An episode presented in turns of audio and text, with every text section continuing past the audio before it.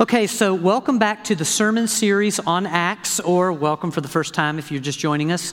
Uh, we have gone through about Acts chapter six and a half, and um, at this point with the church, God has founded the church um, through the death of Jesus Christ and through the empowering of the Holy Spirit. So we ha- this is church uh, 101, okay, the very first, and it is vibrant. It is alive. These are people that are amazing in their love, their service, their activity for God. Um, everything you, you dream a church can be, from unity to just passion, it's all right here in the first church. Now, something, something else that's been very interesting about this group of, of people is not just that they're a really alive, vibrant, energetic church, but it's that they're also a strong church we have seen this group of people successfully repel three direct attacks of the devil. Um, the first time, the devil comes after them through persecution. What does this first church do? They pray. They come together and they pray intently through the night, fervently. They seek the face of God. They just throw all of their trust, all of their desperation on, on, on God, and they are delivered. It's a miracle, it's beautiful. Um, the second time they are attacked, it is when hypocrisy and deceit slithers its way into the church through a couple of church people.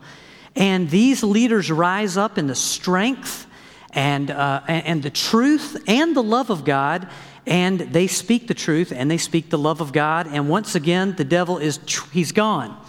And then we have the third time, which is a lot more subtle the enemy comes at them through distraction. They are tempted and pressured to, to, to just be distracted, to stop doing what they're doing and attend to, you know, the crisis of the moment and the tyranny of the urgent. But in, in the, uh, this case, uh, we talked about last time, what, what does the leadership do? They say, God has called us clearly to this. We are going to stay focused on it. They raised up other leadership to handle the problem, and once again, they are victorious. And so we, we have a church that has successfully stood its ground for God in Jerusalem. And so you all know what it's time for now. Now it's time for a new adventure. Since they are established in Jerusalem, now God is going to launch the church out on adventure and they will go out and proclaim the message of Jesus Christ to the world.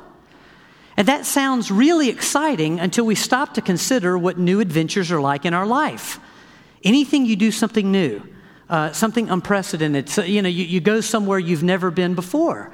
Well, we all know that, you know, I mean, it may be great in the end, but typically something new comes and, you know, it, it comes with a lot of struggle. It comes with a lot of heartache, you know. It, a lot of times stuff like this is inconvenient. You know, there are setbacks. It's always true with anything that we ever come to appreciate. My father worked for GE um, for golly for most of his all of his working life, and um, so my dad is a big fan of Thomas Edison. Now we have some evidence of Thomas Edison in the room. Anybody guess what it is? Just look up the light bulb, right? Isn't the light bulb an amazing adventure? Don't, don't you appreciate the light bulb? You know, we all do. Do you know how many times it took Thomas Edison um, to get the light bulb right? Believe it or not, 1,000 is the number. Now, it could have been 980. It could have been, you know, 1,020. I don't, you know, 1,000 might just be a round number, but 1,000 times to get the light bulb right. And again, we all appreciate it, but how frustrating must that have been for Thomas Edison? A thousand times of doing this. Well, the good news is we don't even have to wonder how frustrating it was because the question was put to him. Once a reporter, when, when he unveiled this thing, a reporter asked him, Mr. Edison, I guess it wasn't Dr. Edison, Mr. Edison, how did you feel? How did it feel to fail 1,000 times at this? Edison's reply was brilliant, okay? He said, I didn't fail a thousand times. The light bulb was an invention with 1,000 steps. Now, that, that That's a great perspective, isn't it? That's just a phenomenal perspective. And I tell you that because, believe it or not, Acts chapter 6, the second half of it, and Acts chapter 7, it is the beginning of something brand new, okay? It, it is the beginning of something unprecedented that we have not seen before in the first church. And believe it or not, it's world missions. Acts 6 and Acts 7, th- these are actually the seeds or the rumblings or the very beginning of world missions. But we could read through chapter 6 and chapter 7 and we could come to a conclusion. And the conclusion is this thing was a failure. Acts 6 and Acts 7 are a complete failure. Why? Spoiler alert, because the lead person in Acts 6 and Acts 7 gets killed. He dies.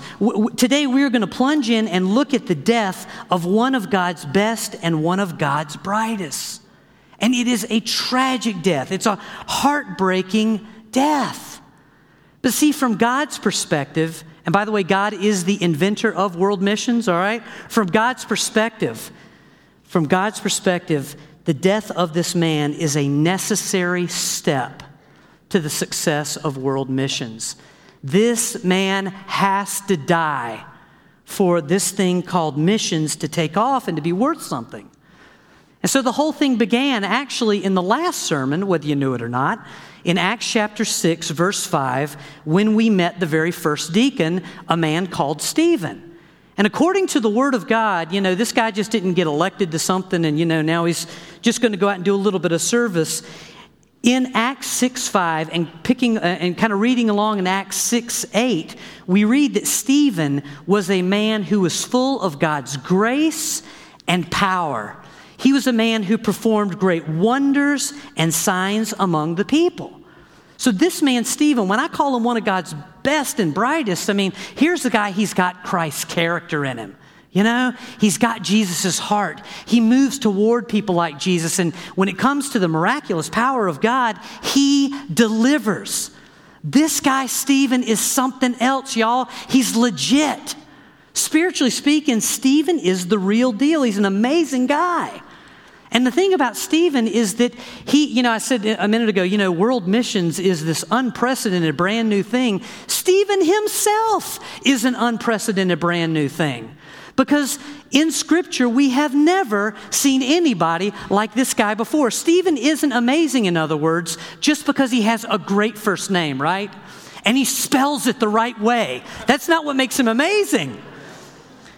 Stephen, apart from Jesus Christ himself who did this, and apart from the apostles who walked with Jesus and knew Jesus, We've never seen anybody like this before. Stephen is the first of his kind.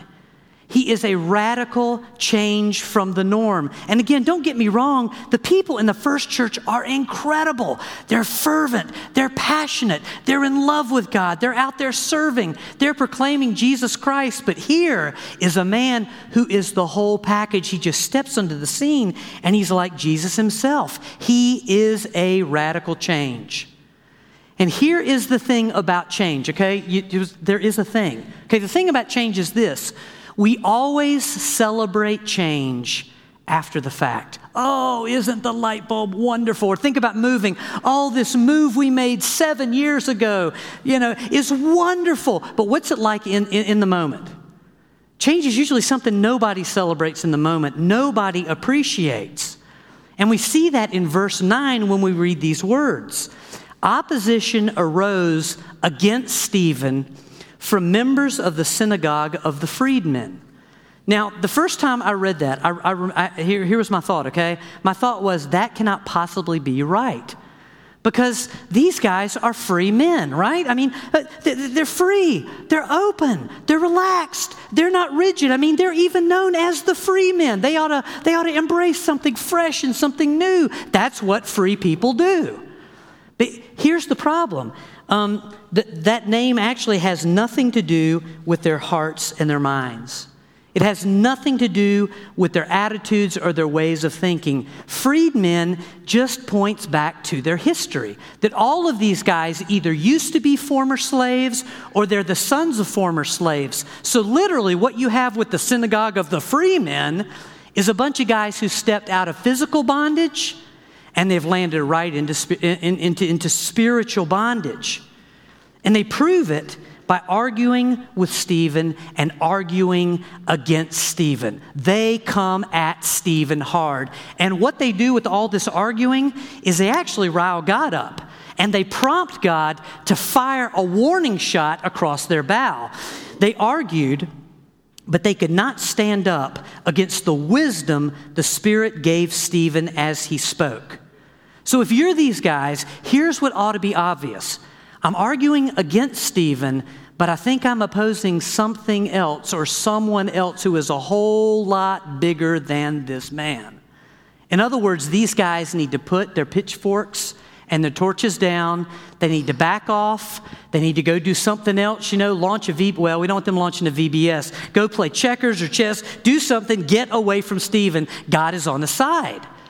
But instead, they don't do that. These freedmen press the attack even harder, but now they do it like true cowards.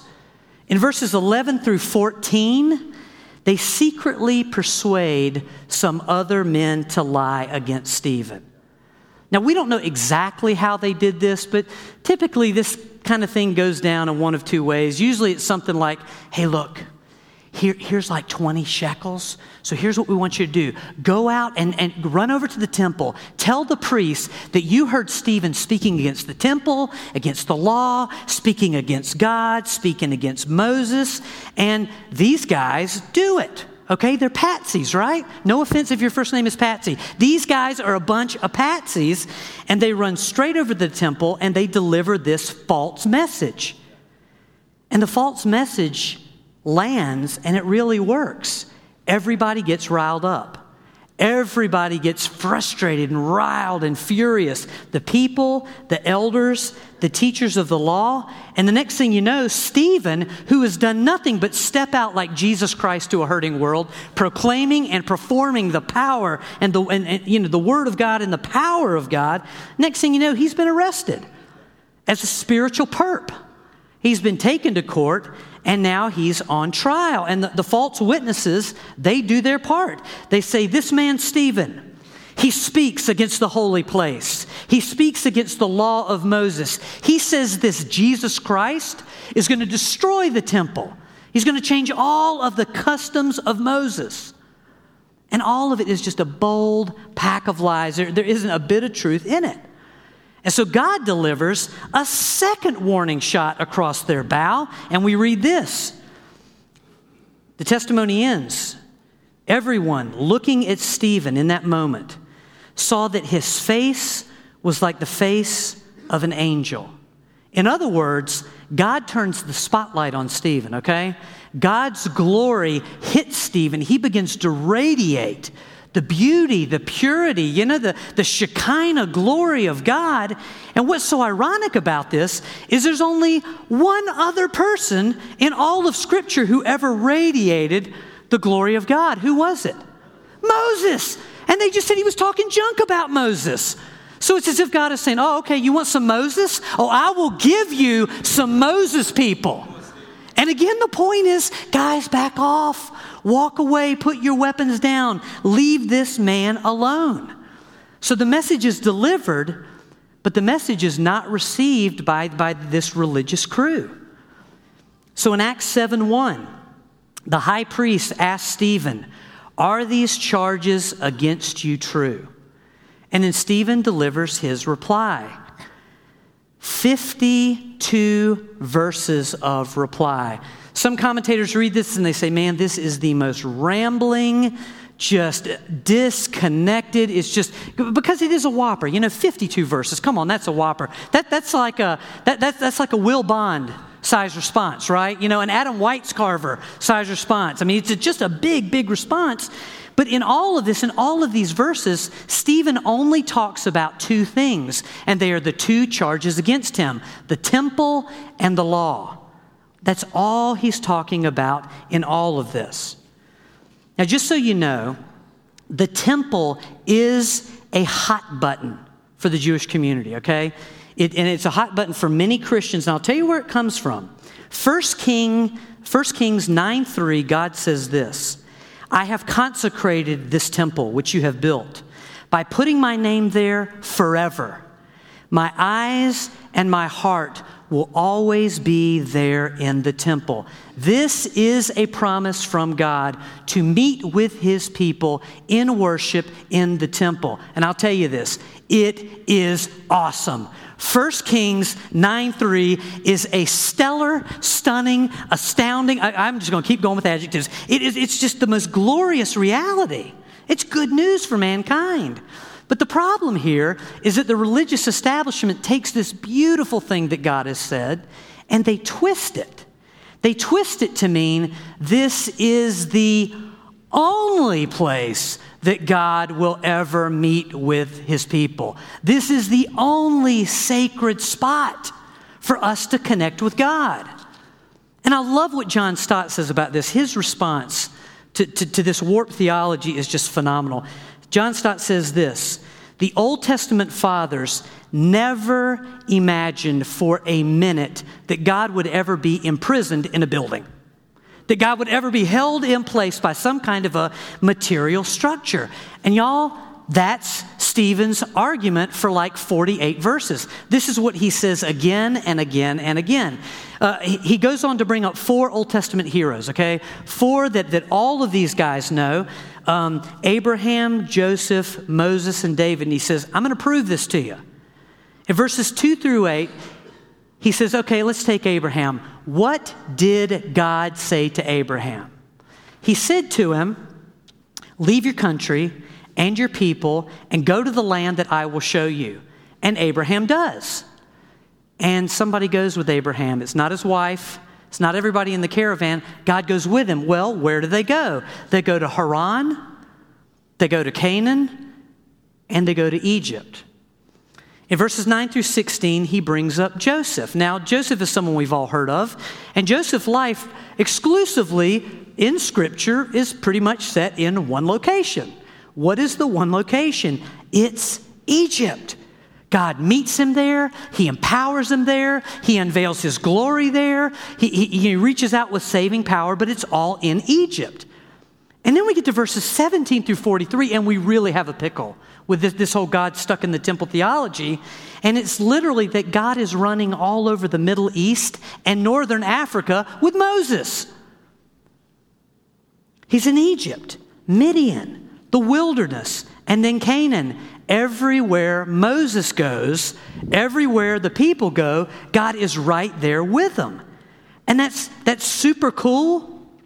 But you know, that's not even the super coolest part. The super coolest part is the very first time they meet, and, and Stephen references this in Exodus 3. If you remember, God meets Moses on the top of, of a mountain, right? And as is true with most mountains, this one is outside, okay? So th- they are outside on top, uh, uh, on top of the mountain, and um, then God speaks to Moses and if you remember what he says, he says, Moses, what I need you to do in this moment is quick. Build a temple as fast as you can because we need a holy, I need to talk to you and I can't talk to you out here. We've got to have a holy place. That's not what he says. He says, Moses, take off your sandals because the place you're standing is holy ground. Oh, just like the song, you know, the old praise and worship song, wherever the Lord is, that place is holy. And then finally, we have David. God is clearly with King David all throughout his journeys and his adventures, and there is no temple during David's time. Now, God is in a structure during David's time, but it just so happens it's a tabernacle. Does anybody know what a tabernacle is? Uh, it, it, starts with a T and ends with an int. Uh, it's a tent. I mean, it's, it's, it's a tent. So, so he makes this point, and then he sums up his entire temple point with this in Acts 7 48 through 50. Our God, the Most High, doesn't live in houses made by us. As the prophet says, Heaven is my throne, the earth is my footstool. What kind of a house will you build for me? Or where will my resting place be? Has not my hand made all of these things? The point God is not under house arrest in the temple. God is not chained to a post, he's, he's, not, he's not on a leash held in place by the temple. God is not only present and available in the temple. That theology does not fly. And, and it's just brilliant that Stephen is using used their heroes and their history to make this point. And again, I love what Stott says right here. He says, you know, look, the point of all of this is that our God, He is God on the move, He is God on the march, always calling His people to fresh adventures and going with them wherever He sends them. That's the point of the temple. Now, the law defense is much shorter, and if you forgive me, it, it's, it's a lot sharper, okay? Here's what he says about the law in 51 through 53. You stiff necked people, ouch, you stiff necked rascals, your hearts and your ears are still uncircumcised, impure unable, un, unable to feel, unsensitive. You are just like your ancestors, always resisting the Holy Spirit. Was there ever a prophet? Now, what's a prophet? A prophet is a lawbringer, right? They bring the law. Was there ever a lawbringer that your ancestors didn't persecute? They even killed those who predicted the coming Messiah, the one who is the fulfillment of the law who, by the way, you yourselves betrayed and murdered. That's all he has to say about the law, except for this. You received the law that was given through angels, but you yourselves have not obeyed it.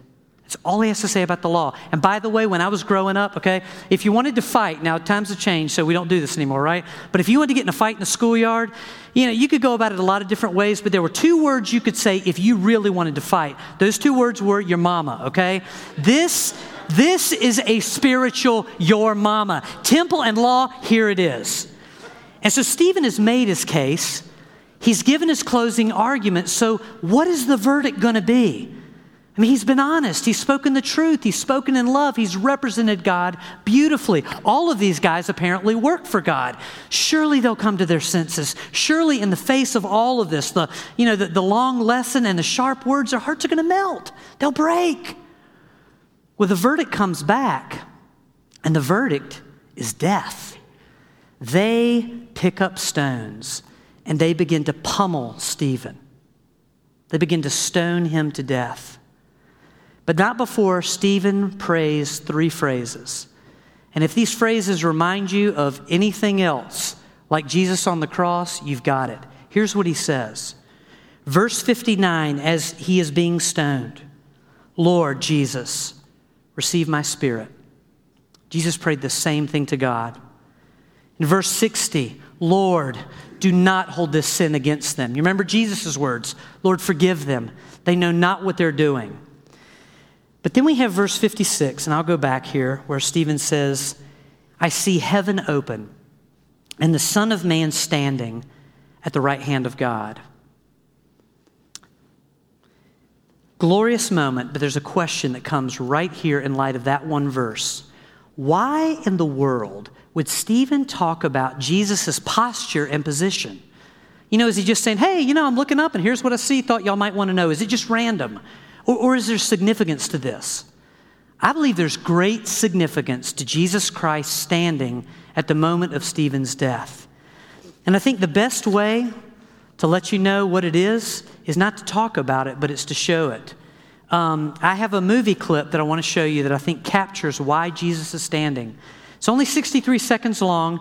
It's from a, a little movie probably no one's heard about but me, and a book nobody's heard about but me. But the movie and the book are called To Kill a Mockingbird. Has anyone ever heard that one? Oh, yeah, one, one of the greatest ever. Certainly, I, I think the greatest book of uh, a, a, Tree Grows in Brooklyn, To Kill a Mockingbird, Fight It Out, one of the two greatest books of the, of the 20th century. But in the scene that we're going to watch, um, Atticus Finch, who is a white Caucasian lawyer, is defending Tom Robinson, a black man, uh, African American and um, in case you've never seen the movie before, Tom is innocent. The charges against him are ridiculous. They don't stand up for two seconds in cross examination, but see, here's the thing this is before civil rights, and racism rules the day. And, and as we're watching the movie, everybody knows it's going to end badly. Okay, you could, there's just so much prejudice, there's no way Tom Robinson is getting off. And, and, and just before the scene ends, Tom Robinson is convicted wrongly. and he's led away. And yet, here's Atticus Finch alone in the courtroom, except for people on the balcony, and he, he's given 110%. You know, you talk about, are you sure you want to die on that hill? He's just committed career suicide, reputation suicide, but he, he's done the right thing, given 110%. And here he is in, the in the courtroom packing up his things, and this is how it ends. You got that for me up there?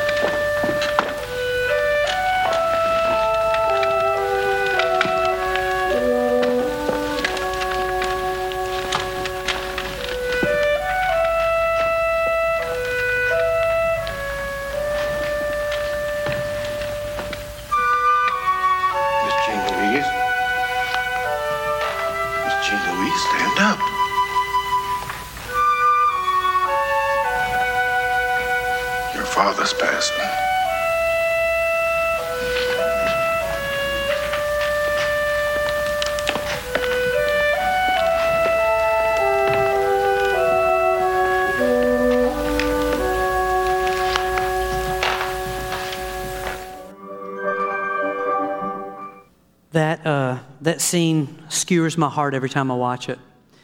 But it's pretty obvious when you see the, the scene, what's going on there. These people are standing up not because Atticus has won the case, because he's just lost it. They're standing up out of respect. It's a job well done, is, is a fight worth fighting. The first step in something much greater, which would come years later, which is civil rights. And I believe in Acts chapter 7, that is precisely why Jesus Christ stands up for Stephen. To say, Stephen, this is a job well done. You've done exactly what you're supposed to do, even though it ends in death. And see what happens to so many of us when we read this passage is we go, okay, I get it. I mean, but why? Why does it have to end like this? I mean, God can do it a thousand different ways. He's limitless in his power. Why in the world does he allow a man to die?